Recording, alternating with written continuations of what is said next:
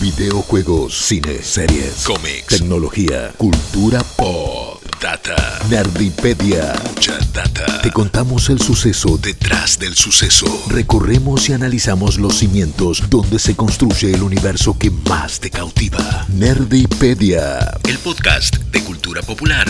By malditos nerds. Bienvenidas, bienvenidos a un nuevo episodio de Nerdipedia, el podcast en el que hablamos del pasado, el presente y el futuro de la cultura pop. Mi nombre es Jess Roth y me acompaña el señor Nicolás Rábago. Buenas, buenas, ¿cómo están en el episodio real? Después de esta, de esta antesala para poder hablar de lo que le gusta al pueblo, de lo que, lo que generó masificación en la cultura pop quizás en los últimos 15 años. El primer episodio sobre el MCU desde que estamos en esta segunda temporada creo. Desde la segunda temporada, sí, no, no, no. Eh, anteriormente con, con Repi y yo estuvimos hablando varias veces de Marvel, de Black Panther, de Loki, de, varios personajes del MCU, pero es la primera vez que vamos a hablar de Ant-Man y para hacerlo estamos acompañados de un invitado súper especial que es Julián Capar. Hola Juli, ¿cómo estás? ¿Cómo están? Muy bien, muy contento de estar acá para charlar de Ant-Man, de Marvel, de algo que nos ha atravesado a todos como fanáticos de la cultura pop de una manera u otra breve intro sobre quién sos, qué haces, qué, es lo que te gusta, qué colegio ibas. esas cosas ya no se dicen, ya pasó, ya pasó mucho tiempo del colegio. Eh, no, soy periodista, me trato de especializar un poco en todo lo que es cine, series, videojuegos, entretenimiento, tratar de indagar un poco, eh, más o menos como hacen ustedes, en lo que hay detrás de, de, esos fenómenos y por qué nos gustan tanto, por qué se vuelven tan masivos, por qué a la gente le gustan, por qué a la gente no le gustan y todo lo que hay ahí detrás. Eh, eh, no esperaba ese corte en el medio, me eh, hubo como un mini silencio incómodo de ah, ah, ah. Pero, pero bueno, vamos a decir que si bien no es un personaje que a mí me cope mucho, sí bancamos a Paul Rudd antes de que nos digan algo. Todo bien con Paul Rudd. ¿Cuál es su relación con Atman? Yo, voy a ser sincero, a ver, me gustan mucho los cómics de Marvel, los leo desde muy chicos, pero Ant-Man siempre me pareció un personaje completamente secundario. Nunca le di mucha bola al respecto. Eh, entonces lo empecé a conocer más en profundidad cuando salió la primera película, que es algo que creo que le pasó a mucha gente, es cuando se masificó más el personaje. Eh, y desde ese momento, digamos, la encarnación de Paul Rudd como Ant-Man me parece un buen personaje para MCU, un buen, un, buen agregado que lo utilizaron mucho, digamos, en el universo y en las películas que, vinieron, no solo en las pelis de, Ant-Man, pero más allá de eso no, no tengo otra reacción. No sé, Juli. Sí, también parecido. Una vez que, que Ant-Man aparece en el MCU, me parece que cobra un poco de relevancia para todos y todos lo empezamos a, conocer un poco más. Incluso capaz en ese momento empezamos a leer cómics un poco más viejos donde él hacía aparición. Ah, ahora entiendo un poco más de dónde viene este personaje. En ese sentido, me parece que es un personaje que Sí, funciona bien en el MCU en su rol, en su función. Me parece que no es relevante. Tampoco yo no conozco fanáticos de Ant-Man, digamos, ni en los cómics ni en el MCU. Digo, no, no sé si no sé si Marvel tampoco le dio ese lugar y me parece que es un poco lo que nos pasa a todos. Es un personaje que en los cómics eh, fue muy importante por muchas décadas, pero es muy loco, hasta ahí sí, pero es muy, muy loco que... Pocas veces eh, por cosas buenas. Pocas veces por cosas buenas y aparte que siempre el protagonista en los cómics fue en gran parte Hank Pym, digamos. El protagonismo de Scott Lang, eh, incluso en los cómics, empieza a tomar más relevancia después de la película y de la decisión de Marvel Studios de decir, bueno, nuestro Ant-Man no va a ser Hank Pym, sino que va a ser Scott Lang.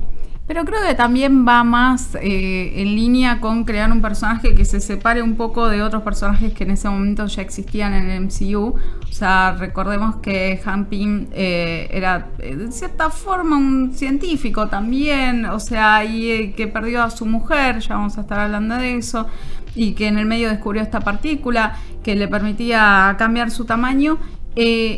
Y eso capaz lo sacaría un poquito con Iron Man. Yo creo que elegir a Scott Lang, que tiene otro trasfondo completamente diferente de, de, todo el resto del MCU, lo ayuda también a crecer en individualidad y a separarse del resto. Y, también me parece que, eh, que, Marvel hizo algo muy inteligente con eso, que por lo menos en la primera película es una de las cosas que, a mí más me quedaron, fue la idea de aprovechar esa dualidad entre esos dos Ant-Man para darle profundidad al lore del mundo, ¿no? Decir, no, bueno, pero Hank Pym fue Ant-Man antes, mostrarnos lo que pasó en los 60 y eh, sentir que es un mundo un poco más construido, un mundo más expansivo. en ese sentido sí fueron inteligentes en cómo usar al personaje y a la posibilidad de tener estos dos roles, que incluso es algo que Marvel recién más allá de Ant-Man, lo estamos empezando a ver ahora, la idea de un manto que se pasa, como con Capitán América, todo eso, bueno, ahí lo usaron para darle pasado al MCU y estuvo muy bueno. Pero bueno, vamos a contar que los inicios, ya que empezamos a hablar de los inicios del personaje, son con, con Han Pym, no con Scotland, como lo conocemos. Tampoco es que solamente existe Han Pym. Han Pym. Hank Pym. Es complicado decirlo todo junto. Eh, Esto igual para nombre de amigo, tipo Japín. Sí, pero parece claro, parece otra, un, sobrenombre. También está Eric O'Grady, o sea, eh, el manto de, de Ant-Man lo llevaron varios otros personajes, como suele suceder en los cómics, eh, sea de Marvel, sea de DC, sea de lo que sea, generalmente cuando es un superhéroe el manto lo llevan diferentes personajes con diferentes trasfondos que se van conociendo entre sí. Y en este caso, su primera aparición fue en enero de 1962.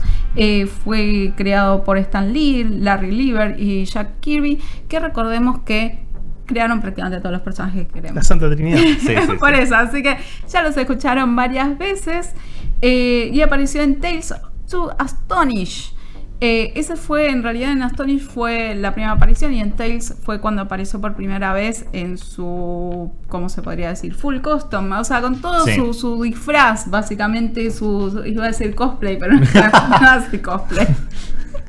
con todo su traje, ahí está, con todo su traje, chicos. Aparece con su traje, todo magnífico y maravilloso. Eh, y resulta que es un personaje, como dijimos, eh, tiene un trasfondo más de científico, a lo cual la mafia eh, le mató eh, a su esposa Básicamente, entonces él empieza eh, toda esta búsqueda de venganza y en el medio es que descubre esta partícula que le permite eh, cambiar de tamaño. Entonces es un personaje bastante diferente a Scott Lang y de hecho con Scott Lang se conocen en un momento en el que Scott Lang, como si lo conocemos, este criminal, o sea, una persona que eh, realmente es un delincuente hecho y derecho, que le, no voy a decir le gusta ser delincuente, pero no es un delincuente afligido, no lo No, es su vida, es como, sí, bueno, esto es lo que yo hago, sí, claro. Exactamente, y de hecho esto fue a propósito, cuando crearon a Scott Lang, la idea era diferenciarlo de Hank Pym eh, y crear a este, a este personaje que no está sufrido por su realidad, al contrario, un poco que lo disfruta, disfruta un poco la adrenalina y eso es también lo que le permite hacer este salto de ciudadano normal, por así decirlo, a superhéroe de cierta forma pero resulta que él está en un aprieto, necesita eh, dinero para el tratamiento de su hija Cassie, Cassandra, que ya la vimos en las películas también, y eso lo termina obligando, entre comillas, a robar el traje de Ant-Man. Y así es como se conocen y luego dar unos intercambios, algunas cosas en el medio. Eh, le le termina eh, ofreciendo o motivándolo a que tome el manto de Ant-Man. Eh, en el medio antes, como dijo Nico, hay un gran largo trecho de Han Ping como el protagonista. Eh, obviamente que tiene a su propia novia, eh, que su propia novia también es de Wasp, igual que en las películas, o sea, eh, ¿qué sería de Wasp? La, avispa. La avispa. La avispa. Entonces, tenemos, o sea, el mismo setting que conocemos, sí pero el personaje es diferente y tiene el background más de la segunda aparición, ¿no? Em, y cuando quisieron hacer las películas de Marvel, también agarraron y esto fue como que el inicio del personaje, cómo lo mezclaron en MCU, también está eh, en los mismos orígenes de cuando nació este universo, de cuando agarraron y se dieron cuenta de que tenían los derechos a los personajes de los Avengers. Uno de los miembros fundadores de los Avengers, de hecho, es Hank Pym. O sea, no es Land, que después sí estuvo en los Avengers, estuvo en los Cuatro Fantásticos, estuvo asociado a varios otros eh, grupos de superhéroes, pero en un principio un miembro fundador era eh, Hank Pym, que, eh, que, bueno, estaba codo a codo con Iron Man y etcétera, básicamente. cuando hicieron el MCU se dieron cuenta de que tenían todo este mm, elenco de personajes que podían usar entre todos ellos estaba Ant-Man y le dijeron a Edward Wright, que es un conocido escritor, sin director, bastante de renombre, vamos a decir. Sí, que hizo películas que, que, han calado fuerte en nuestra generación como fanático de la cultura pop, sea Scott Pilgrim, sin ir más lejos muy característico su humor aparte, un tono muy especial que, que se renota en Ant-Man, de hecho. No, pero ese fue el problema. Claro. Ahí fue donde Marvel dijo. Ahí fue donde Marvel, dijo, esto no me gusta. Claro, ese fue el problema que iba a explicar. Eh, él fue contratado justamente para escribir las películas, para dirigirlas, para hacer las dos cosas, o sea, tarea dual, que él lo disfrutaba, estaba a favor obviamente de eso. Y resulta que entre idas y vueltas en un momento dicen, saca un comunicado Disney, saca un comunicado eh, este señor diciendo que se separaron por diferencias creativas. Y después cuando empezás a pincharlo un poquito, agarra y dice, mira, yo re estaba para hacer una película de Marvel, pero Marvel no estaba para hacer una película de Edward Wright. Sí, sí, sí, Ese fue el problema, básicamente. No, y además que el chabón dice que le, tipo, le mandaron, en un momento, él escribe el guion, y en un momento Marvel le manda un guion nuevo, que no lo escribió él, que tipo, le dieron a unos guionistas para que retoquen. Y el chabón está como, pero yo escribí la película, y esta no es la película que yo escribí. Y eso es además una de varias que Marvel tuvo, sobre todo en esa época. Pues recordemos también, no sé, Patty Jenkins pasó lo mismo para Thor de Dark World, que le hicieron una muy parecida, donde le empezaron a retocar el guion hasta que ya no era su película. Y ella dijo algo muy parecido: dijo, yo podría haber hecho una gran película de Thor, pero no podría haber hecho la película de Thor que ellos querían. Sí, y bueno, lo mismo la Argentina, eh, Lucrecia Martel. Lucrecia Martel pasó con Black Widow. Eso, declaró que, que ella iba a estar, estaba como en tratativas para dirigirla, pero como no le dejaban hacer las escenas de acción a ella, eh, medio se terminó corriendo, ¿no? Sí. Bueno, pero ¿con cuántos pasó? O sea, de, Marvel, y pasa en varios estudios, ¿no? Pero de Marvel, siempre suena. Y a la vez tienen mejor PR, ¿no? Porque los de Marvel suena, pero es como después vas a ver la película y la película recauda millones y millones de dólares y a nadie le importa. A Han Solo no le pasó eso, tipo, Han Solo tuvo el mismo quilombo y recaudó un millón de, no, mil millones de dólares menos de lo que esperaban. Pero bueno, ahí lo reemplazaron justamente por Peyton Reed, que es el director que conocemos, que también fue a dirigir inclusive episodios de, Star Wars, ¿no? De, Mandalorian. Sí, el, final de la segunda temporada de Mandalorian, el último capítulo que vimos realmente de Mando, con esa. Esto ya no es spoiler, ¿no? la llegada final de cierto personaje. Eh es de Peyton Reed y la verdad es un, es un capítulo muy bien ejecutado. Yo no, tengo nada para quejarme ahí. Está muy instalado en lo que es Marvel, Disney, Star Wars, lo que sea, en, el universo Disney, así que por un tiempo supongo que va a estar.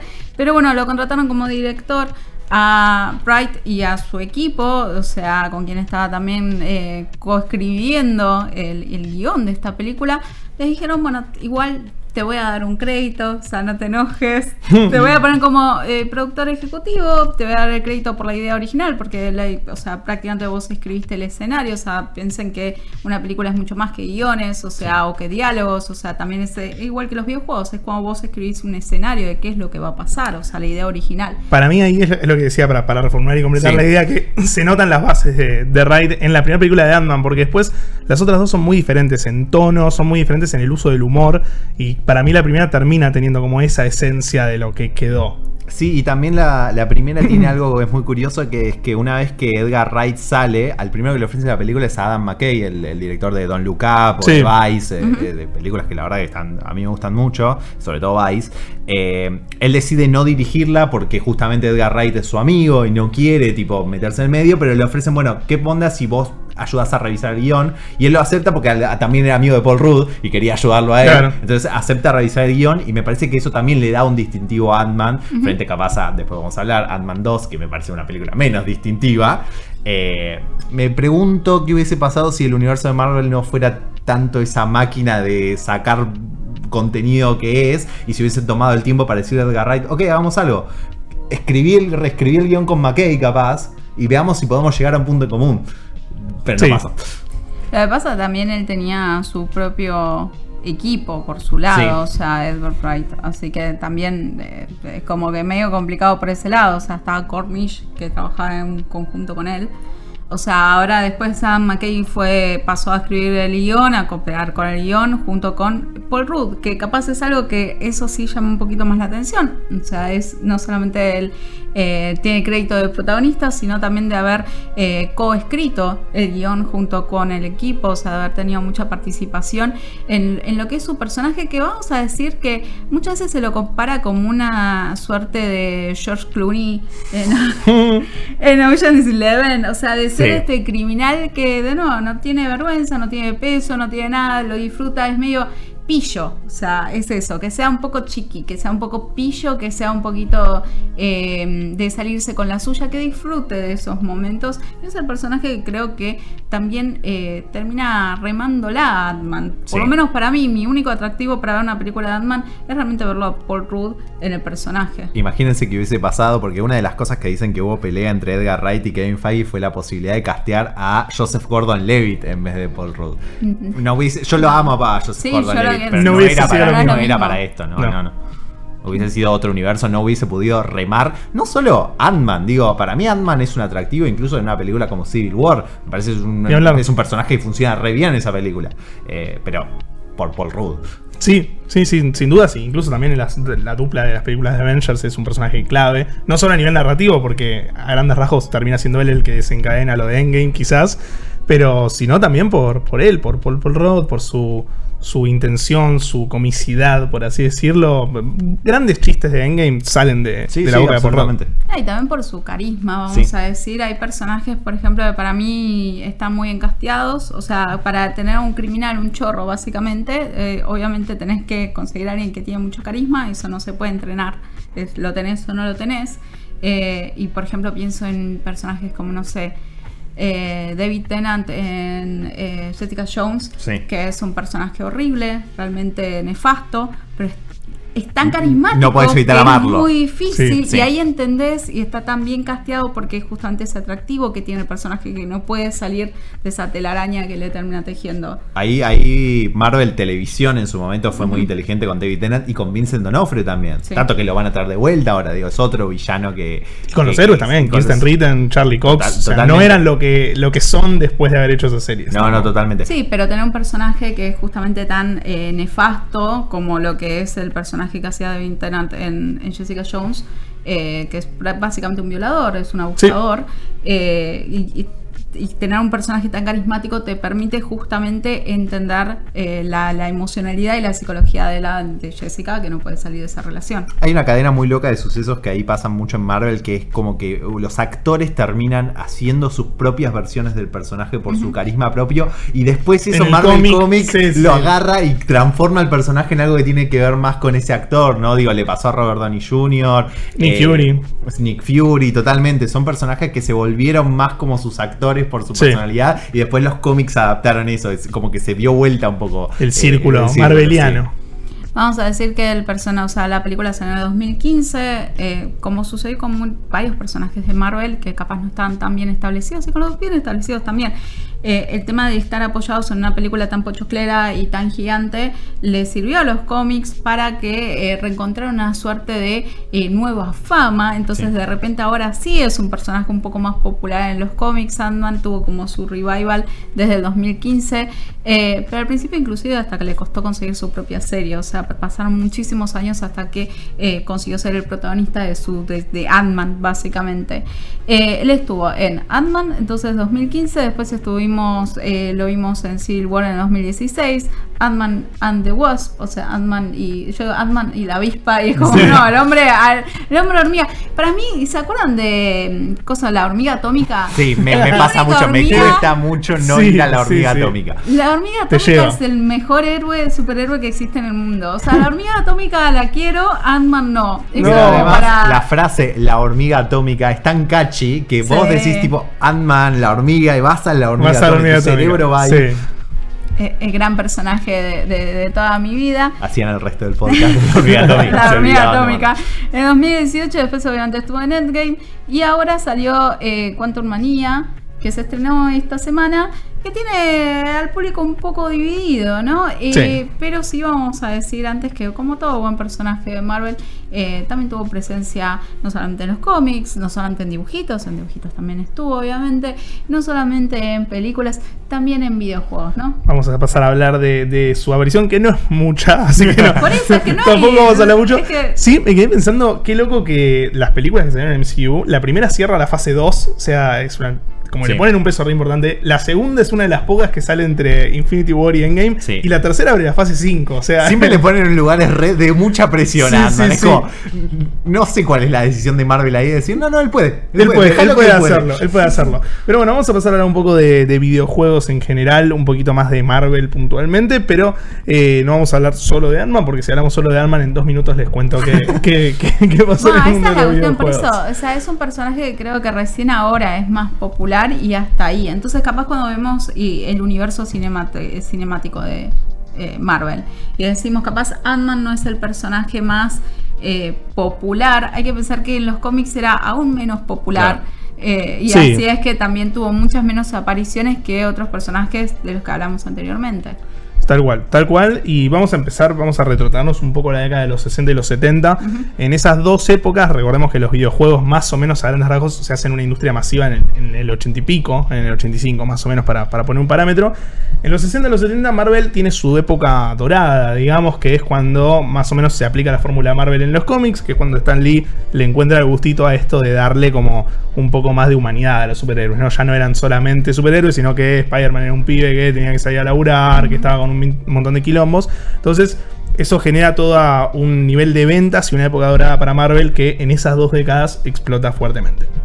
Eso genera que en la década de los 80 algunos personajes, no muchos, pero algunos empiecen a saltar a otros medios, como el caso de Spider-Man, como el caso de los X-Men, Hulk. Hulk. eh, ellos, ellos tres son medio como los que llevan un poco a Marvel en los otros medios, sumado quizás al Capitán América en alguna situación esporádica, pero son más que nada Hulk, X-Men y, y Spider-Man.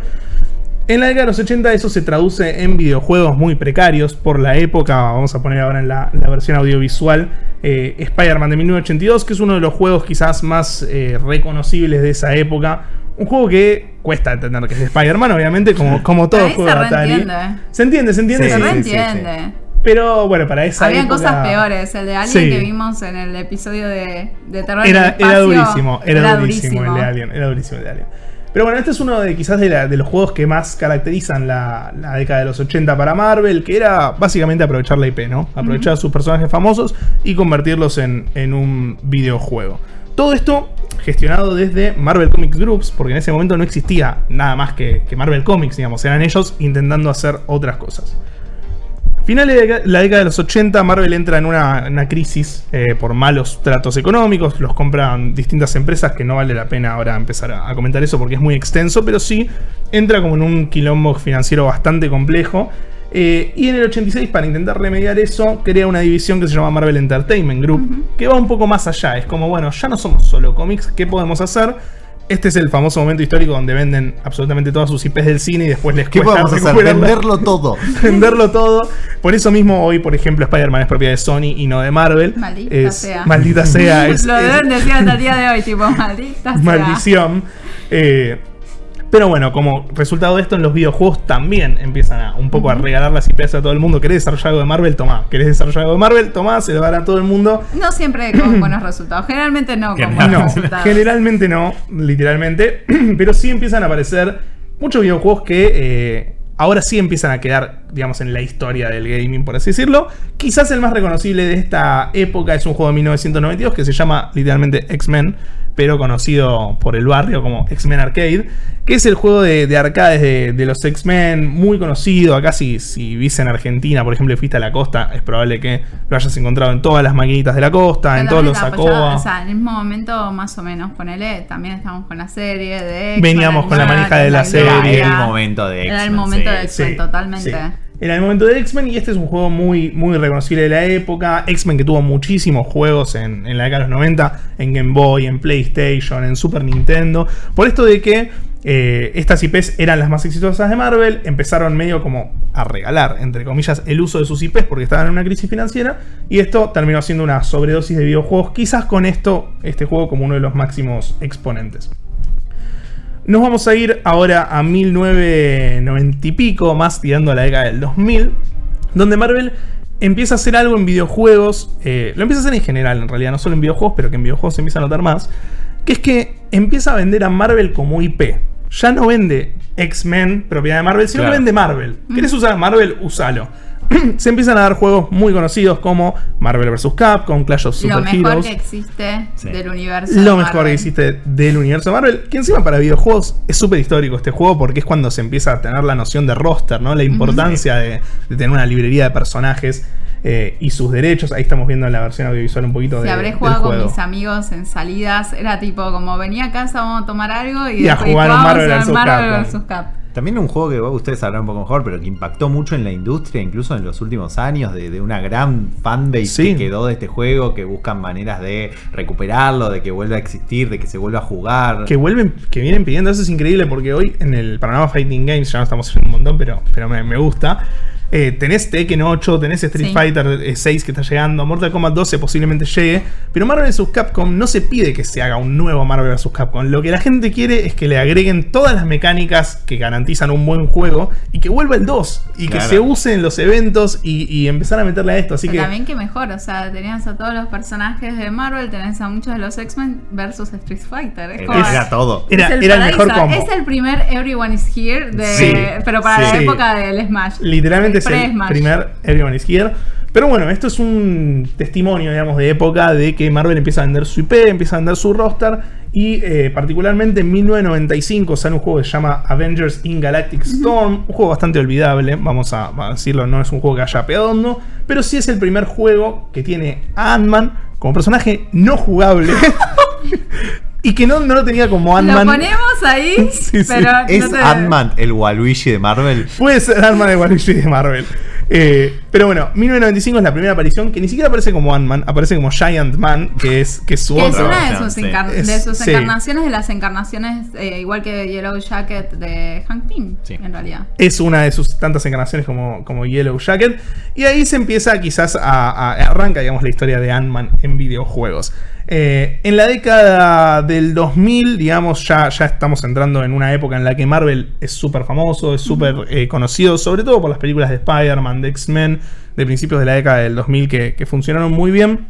Sale un juego que lo vamos a mencionar brevemente, que es X-Men Legends de 2004 para PlayStation 2. Es un juego que marca un poco lo que iba a ser Marvel de ahí en adelante, que es eh, este tipo de juego donde vos manejás varios personajes, donde distintos rosters, eh, se hace mucho hincapié en las habilidades de cada personaje, en que la jugabilidad con cada uno es distinto, y, em- ahí empieza a cobrar más sentido quizás eh, el- los personajes de Marvel en el videojuego, ¿no? Ya no es solamente pegar puños y tener alguna habilidad especial, sino que cada uno tiene una jugabilidad diferente. Esto da hincapié a un juego casi eh, idéntico a X-Men Legends que se llama Marvel Ultimate Alliance del 2006, que es un juego literalmente igual a nivel jugabilidad, pero en vez de X-Men llevado a eh, Marvel en general. Es- Teniendo en cuenta que ya empezaba a dilucidarse el, El MCU. El MCU. Estar sus Estábamos en las puertas. Estábamos en las También puertas una época, MCU. o sea, para mí esa época es muy.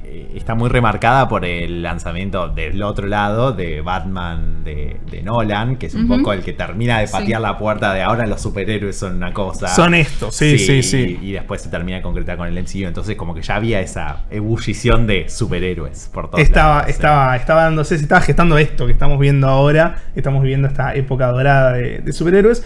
Pero es en Ultimate Alliance la primera vez que aparece, todavía sin posibilidad de jugar como, con él, eh, como Ant-Man, Hank Pym. Así que es la primera vez que aparece realmente Ant-Man en un videojuego. Después en el 2009 tenemos Ultimate Alliance 2, que eh, Hank Pym ya no es más Ant-Man, es Yellow Jacket en esa historia. Eh, pero ponele que sigue habiendo como una continuidad y empezamos a ver eh, a los videojuegos de Marvel más, más seguido, más en profundidad, más elaborados y con Ant-Man eh, participando en el medio. Y pasando ya quizás a la etapa contemporánea, a la última parte, que es los videojuegos quizás al mismo tiempo del MCU, digamos, con este éxito tan masivo que fue Marvel. Eh, desde la década del 2010 vemos que Marvel se centra un poco en hacer contenido relacionado al MCU. Ujú. Primero lo hace con juegos como Iron Man 2, que es el que vamos a ver ahora. Que Que tiene es, sentido teniendo en cuenta que Iron Man fue el uno de los El primeros primero, sí. del MCU. Sí, sí, sí, sí, que fue quien, quien, quien pateó un poco el tablero. Empezaron haciendo juegos directamente adaptando a las películas. Iron Man 2 hace eso. Hay un juego de Thor, hay un juego del Capitán América de, de sus primeras películas. Y después empieza a dar algo particular, que es que. ¿Todos los juegos son malos? No. No, no, pero un poco sí, igual. Un poco sí, porque tenemos ejemplos para hablar de eso. Pero con esta época digitalizada, juegos mobile, el éxito de las consolas, eh, de las consolas de los eShops digitales y eso, se empieza a popularizar más el tema del contenido descargable, los DLCs, y Marvel empieza a aprovechar eso en relación al MCU. Entonces, en el 2015, en prácticamente todos los juegos de Marvel empieza a haber oleadas de contenido relacionado a Ant-Man porque se iba a venir la película. Y ahí es cuando fuertemente podemos empezar a usar a, a Ant-Man en los videojuegos. Particularmente es muy recordado por Marvel Avengers Alliance, que es un juego de Facebook que había pegado una barbaridad, que tenía muchísimo contenido y tenía misiones dedicadas a Ant-Man donde podías conseguir el personaje. Tenías los juegos mobile, Marvel Future Fight, Marvel Contest of Champions, Marvel Heroes. Todos en el 2015 empezaron a tener contenido centrado en Ant-Man.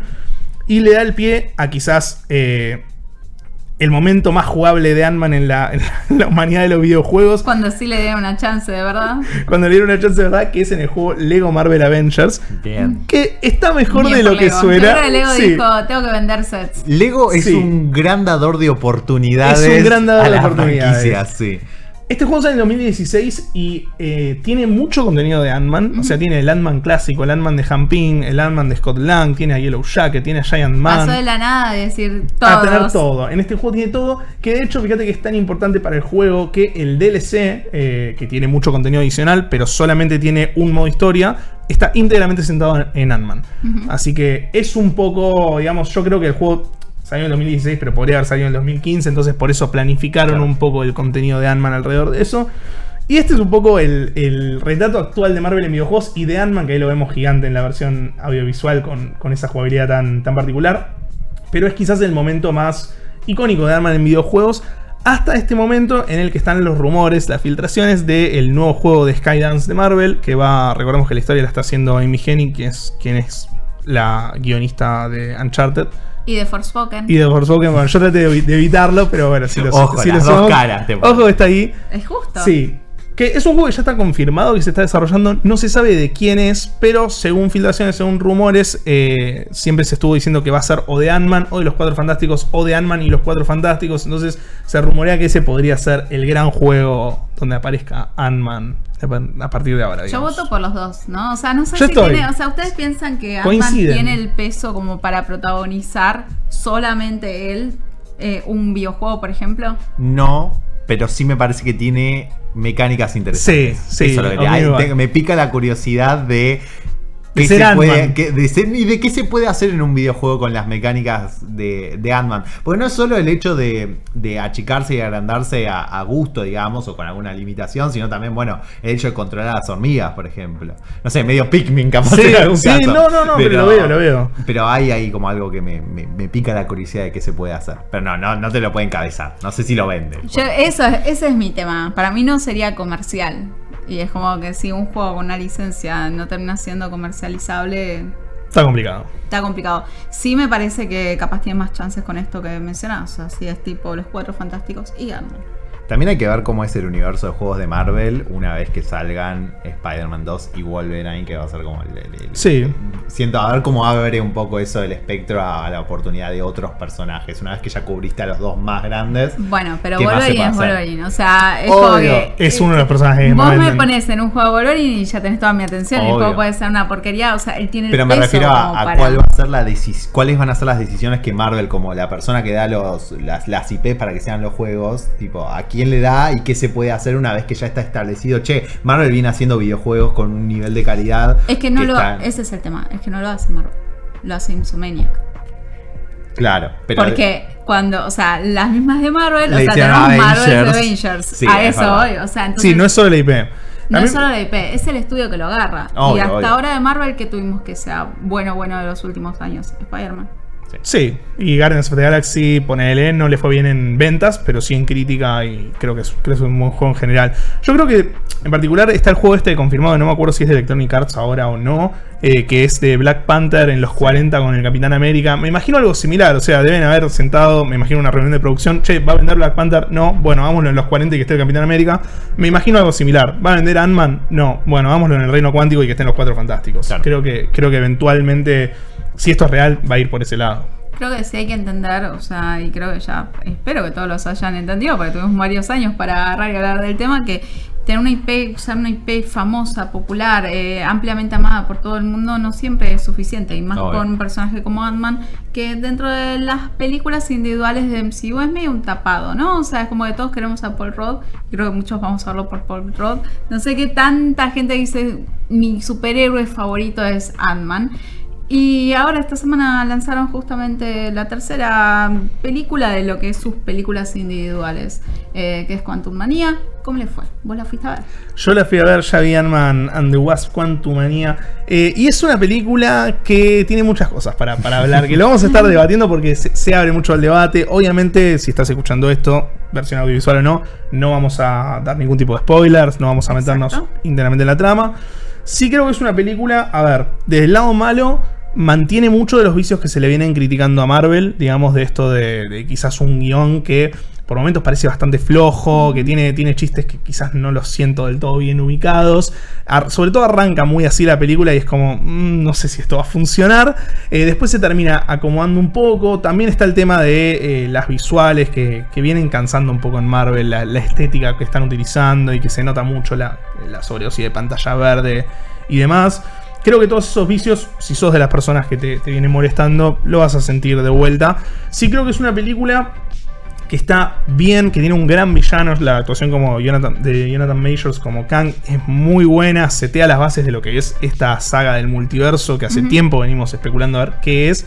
Y acá finalmente. Lo habíamos visto anteriormente a él en, en Loki que ya había estado muy bien en ese papel. Había estado muy bien y acá está incluso mejor. Un villano completamente despiadado al nivel de lo que es eh, Thanos. Ya se posiciona, digamos, como en ese pedestal de se viene Kang, se viene algo importante. Eh, así que desde ese lado creo que la película termina siendo, digamos, mejor de lo que es, por así decirlo, por sus actuaciones individuales. Eh, Paul Rudd muy bien como Ant-Man. De hecho, creería que es la mejor actuación de Paul Rudd como Ant-Man hasta ahora. Eh, la actriz que hace de Cassie, que la tuvieron que cambiar porque antes era otra actriz, eh, es muy buena también, tiene mucha química con Paul Rudd y funciona muy bien. Esto también tiene algunos eh, contraefectos, daños colaterales, digamos, porque por ejemplo el personaje de Evangeline Lilly tenía mucho protagonismo en, en Ant-Man y Ant-Man 2 y acá lo minimizan a pleno. Eh, hay participaciones, no sé, la participación de Bill Murray que está anunciado como uno de los protagonistas de la película en el póster, realmente no está tan a la altura de su nombre. Entonces siento que hay bastantes puntos flojos, sí siento que no es de lo que se viene criticando de Marvel digamos, es un 7, es una película que está bien, que es divertida, es entretenida y que eh, por lo menos a mí me esperanza que la fase 5 sea mejor que la fase 4. No, pero eh, la segunda película era Ant-Man y justamente And the Wasp, entonces estaban eh, más eh, al frente del personaje de Evangeline Lilly. Pensás que capaz en esta película quisieron posicionar un poquito más a la hija, ya que es como que en los últimos años es que es como con la de Jeremy Renner, la con Hawkeye. Gracias, Hawkeye. y la hija que también es como que tienen hay unos personajes que están tratando de hacer como una especie de tinta, tinta Titans, o sea, Avengers, básicamente.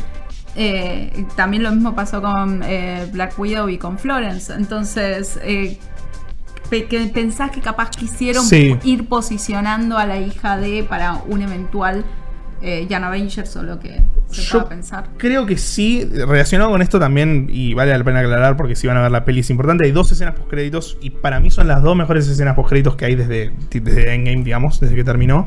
Así que eso está bueno. Y a futuro creo que no solo posicionan a Cassie, que, que, eso es real y creo que sucede y creo que eventualmente va a ser parte de los Young Avengers, sino que también Scott Lang gana un peso para mí como protagonista en esta película que va a ser fundamental para el MCU de, de ahora en adelante. Así que creo que lejos de ser... A, ver, uno va a ver Doctor Strange 2 y siente que no le queda tanta mecha a Doctor Strange en, el MCU. Quizás sí alguna película más, quizás algunas cosas, pero siente que está como en esa etapa de... Está muy desarrollada, es un personaje muy desarrollado. Sí, sí, sí. creo que Ant-Man en esta película dejan claro que todavía hay mucho, hay mucho Ant-Man por delante, digamos. Mi pregunta es, ¿es un 7 una película para abrir la fase 5 del MCU? Y ese es el gran problema. Y esa es la gran polémica. Y es la bajada de nivel de Marvel, ¿no? Que, todo el mundo se viene. Va, todo el mundo, que, hay mucha gente que viene, que viene sintiéndose, sintiendo flojas las producciones de Marvel. Yo creo que es un buen inicio para la fase. Creo que eh, si vas esperando la mejor película de. Si vas esperando. Porque me lo comentaron en Twitter, por ejemplo, y, me dijeron como que eh, de esta película esperan quilombo multiversal y un montón de apariciones y cameos y esto y lo otro. No es un mega evento, no, estamos, no es un Avengers, no es un Civil War, no es, no es nada de eso. Pero sí creo que es una buena película para arrancar la fase. A mí lo que me preocupa es el tema de que Marvel en el último tiempo, en el último año y medio, ponele, viene bastante golpeado. Creo que la última producción de Marvel que fue ampliamente celebrada fue WandaVision, básicamente, y en ese momento se dio la discusión de inclusive si las series eran mejores que las películas. Después nos demostraron que no, que las series a veces son igual de mediocres que las películas, pero no está en un momento como para tener un 7 para iniciar. O sea, es más, venimos hablando que la cuarta fase medio que la cerraron apurados. Eh, para dar inicio a, ok, eh, vamos de nuevo, intentamos algo mejor, porque la cuarta fase no le fue tan bien capaz. Eh, yo no sé si era la película para dar inicio a la quinta fase. No sé vos qué pensás, Juli, que te veo muy atento. Es que ayer, justo, eh, ayer Kevin Feige dio una entrevista muy larga, que no suele dar entrevistas así tan largas, donde de medio deja que le pregunten cualquier cosa y él decide que conteste que no. Pero fue muy curioso que dijo que en las fases 5 y 6 van a empezar a espaciar más las series y a no sacar tantas series al año. Es una de las críticas, ¿no? Él lo hizo sonar como que siempre fue el plan, pero suena a una corrección de curso de algo que claramente para mí salió muy mal en la fase 4, que era avasallante la cantidad de contenido mediocre de Marvel. Porque realmente no estaba a la altura. Siempre había algo que decís, esto podría haber sido mejor, esto podría haber estado refinado, está bien, hubo una pandemia en el medio, hay muchas cosas que deben haber tenido que ver con eso y me parece que es un, eh, es un pase que les tenemos que dar de decir, bueno, hay cosas que pueden haber salido mal, pero es momento de realmente, me parece, corregir el barco porque si no, como dice Jess, van a estar muy complicados. Sí, yo siento que ahí quizás se perdieron la oportunidad de corregir el barco haciendo una película que marque como la diferencia, pero sí, sí veo que podrían haber enderezado el barco, como que está, están yendo como en otra dirección. Sí quedaron muy expuestos también. A ver, Kevin Feige saliendo después de Endgame diciendo el universo ya no se va a manejar en fases y de la nada decir, termina la fase 4, termina la fase 4 y vamos con la 5 es un poco decirte, no estamos conformes nosotros tampoco y, ver qué pasa. Yo creo que, digamos, la película me dejó la sensación de, esperanza, digamos, de que en la fase 5 no va a ser la fase 4. Pero ¿qué tan adotado está el universo? Porque yo, por ejemplo, lo pienso en relación a otro producto de Disney que es Star Wars, que tuvo en los últimos años una trayectoria similar a sacar, sacar, sacar productos, no siempre con los mejores resultados. Vimos que tuvieron varios tropezones. Eh, Star Wars está bendecido por una persona muy especial que lo tengo en mi altar de, héroes del universo, que es Dave Filoni, y gracias a, su participación, al entendimiento que tiene tan profundo de qué funciona y qué no funciona en este universo, y también el animarse a tomar riesgos. O sea, eh, tiene, o sea, si vos ves los productos que los que tuvo involucrado Dave Filoni, realmente son diferentes o tratan de probar cosas nuevas, tratan de tomar algún riesgo, principalmente en las series animadas, que eso vimos como muchas de las ideas que ahora se están integrando en el universo de Star Wars eh, salieron de las series animadas que, bueno, eh, por lógica de costos tienen más chance también tomar esos riesgos. Pero, ¿cuánto tardamos en que tengamos una serie como Andor, que es completamente diferente en cuanto al tono que venía teniendo Star Wars y que es ampliamente celebrada porque es lo que a mí me gustaría, es como siempre digo, WandaVision es lo que me gustaría para el futuro de Marvel, Andor es lo que me gustaría para, o sea, que no sean todas las películas que cambias un par de personajes y parece que la historia sigue igual.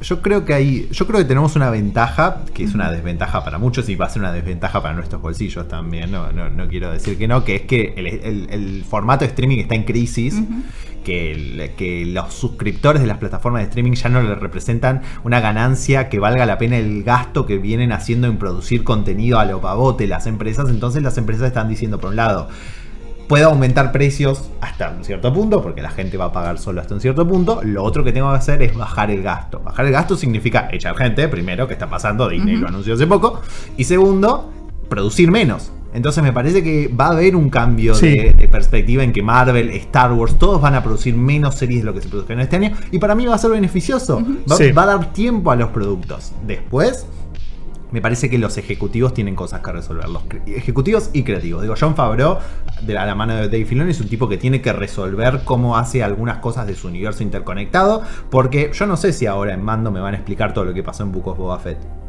No, mucha gente no lo vio. Y mucha gente no lo vio. Hubo quejas al respecto diciendo, pero yo no sé, no vamos a spoilear, pero no sé cómo estos personajes de repente están juntos en los trailers. O sea, si la última vez que yo vi eh, Mandalorian no lo estaban y estaban en otro lugar de la vida y te dicen, ah, pero eso es en bucos de, eh, en el libro de Boba Fett. Y son los últimos dos, tres episodios. Entonces yo entiendo a una persona que capaz no quiere Total. ver la serie de Boba Fett que se queda como mirando como no, pero me estás cargando. y me parece que Kevin Feige tiene un trabajo similar en empezar a curar un poco más lo que están haciendo en Marvel. En curar lo que están haciendo en Marvel Sí. y el hype que se crea muchas veces alrededor de sus productos, que también me parece que le ha venido jugando en contra. Sí. Yo siento ahí que Marvel tiene una ventaja muy fuerte que Star Wars, por ejemplo, no siento que la tenga. Que es que más allá de las críticas y de la, de la plataforma de streaming también en crisis, a las películas de Marvel les suele ir bien, Sí, digamos, económicamente. Doctor Strange fue un éxito, No Way Home fue un exitazo. A nivel ventas hablando, ¿no? Sí, Nada sí, de críticas. Entonces, yo me imagino para el futuro del MCU, un MCU que se mantenga exactamente igual con su eh, cronograma de películas y revisando mucho qué va a hacer con las series que no solo le está yendo mal en streaming a Disney Plus, sino que las series fueron muy criticadas, no les fue bien a prácticamente ninguna. Entonces, sí creo que lo veo a Marvel, digamos, no, no quizás bajando su, su intensidad, sino redoblando la apuesta por el cine y haciendo series que solo sean más eventos. También el tema que tiene Marvel ahora es que está tratando de reconstruir su universo. O sea, hay muchísimos personajes que fueron los que estuvieron remando y generando ganancias que ya no están más. Eh, algunos que dijeron capaz vuelvo para un cameo, pero probablemente no. Iron Man no está más. O sea, sabemos varios que no, no, o sea, que capaz eran los que eran los mayores atractivos de la serie. Están tratando de posicionar a todos esos otros que son un poco menores. Eh, pasó con Wanda, pasó con Doctor Strange, eh, está pasando ahora, por lo que me decís, con Ant-Man. Pero bueno, o sea, tienen también sus cartitas guardadas que capaz es reclamos que más escucho y capaz porque es el mío, es dónde están los mutantes. Bueno. Pues necesito que suelten X-Men, que Exacto. es, Para mí, es- es el inicio de todo esto de los superhéroes, Es ¿no? O sea, todos empezamos por X-Men. Para mí ahí pasa algo súper curioso y voy a hacer futurología y muchos dirán, eh, no sé lo que va a pasar, pero para mí pasa algo muy curioso que es que Marvel fue súper exitoso hasta Endgame y para mí tienen un exitazo asegurado cuando lleguen los X-Men y los Cuatro Fantásticos. O sea, ellos lo, lo único que tienen que hacer es garantizar que el barco más o menos se mantenga a flote hasta que lleguen los X-Men y los Cuatro Fantásticos. Estoy de acuerdo. Ayer Kevin Feige habló de eso también. Dijo que los Cuatro Fantásticos, como fueron eh, algo que cambió los cómics en los 60, espera que sean los mismos ahora en el cine, que le den un, un futuro al MCU a través de los Cuatro Fantásticos. Puso muchos paños fríos con el tema de los mutantes, como que le, porque el periodista le menciona como, bueno, Kamala Khan, que dice que su poder viene de los mutantes, y, y Namor, que dice que se llama a sí mismo mutante, bueno, dice, bueno, lo de Namor, más o menos, él Sí. quiere decir que es un mutante entre su propia gente, como que le puso paños fríos. Y Marvel tiene esta cosa de poner ellos easter eggs y después arrepentirse. Sí. WandaVision, tipo, el tema de, ni hablar de Quicksilver en Nah, WandaVision, tipo, vergüenza. generar un hype que después no van a terminar de, de resolver. Eso me parece es un problema que- enorme que tiene Marvel. Para mí cuando, cuando decidieron hacer fase 5 y 6, decidieron patear a los mutantes post Secret Wars. O sea, para mí no los vamos a ver hasta 2027. Basta. Entonces... Bueno, Basta. sí, y, y ahí se agarran de otra cosa que lo dijo también, que es Hugh Jackman. Digo, ah, bueno, pero Hugh Jackman va a estar en Deadpool. Dije, bueno, sí, pero no es lo mismo. Claro. Bueno, pero hablando de Deadpool, eh, también es interesante esto, ¿no? Van a sacar una película que es para mayores de 18 años, Sí. lo cual no, no es una decisión fácil. O sea, recordemos que si bien acá nos pasamos por. No nos importan tanto No, las restricciones, en muchos países del mundo eh, esas restricciones se hacen valer, por lo que menos en cuanto a lo que es entrada al cine, que es de donde ellos recaudan, ¿no? Sí. O sea, en algunos países sí, efectivamente te revisan el documento antes de entrar. Entonces, poner una clasificación más 18, un poco como poner una clasificación más 17 en videojuegos, eh, que te, te acota bastante al público. No es una decisión que lo hacen fácil, pero Deadpool no podría existir sin esa clasificación. y además me parece que lo están pensando a futuro, a sabiendas de que ahora pusieron los, eh, los eh, las configuraciones de, de- de seguridad en Disney Plus, donde van a poder poner contenido para mayores de 18 en Disney Plus. Parece que lo están pensando un poco a eso. Bueno, la saco en cines, va a recaudar lo que recauda Deadpool, que no está mal para nada. Le meto a Hugh Jackman para que recaude más todavía. Y después, el, que, el otro que la quiera ver la va a ver en Disney Plus, tenga o no tenga 18, y la verdad va a llegar a todo el público igual. Qué difícil cuando llegue el momento de nuevo Wolverine, porque yo no quiero a nadie que no sea Sí, yo creo que la única forma de hacerlo es que tenga el traje clásico. Y que no Sí. sea tan importante el actor, sino su, su, su, su actuación, su actuación, exacto. sí. Bueno, es que Hugh Jackman fue medio el primero que hizo de un, de un personaje de Marvel su versión sí, sí. y después eso repercutió, sí. Y de hecho es el más popular de los de los X-Men, o sea, a pesar de que en los cómics no es tan así, o sea, sí Wolverine es obviamente muy popular, sino pero también, qué sé yo, tenés a Sí, un Cyclops súper fuerte que en el cine no Claro, que son rememorables y yo te pregunto quién es el actor que hizo de Cyclops. es el de Sonic. El de Sonic, Literalmente es el de Sonic. Pasó de Cyclops a Sonic. Pero no es el último Cyclops ese. Ni siquiera. Además no es el último Cyclops, no. Pero nadie recuerda no. el apocalipsis, así que.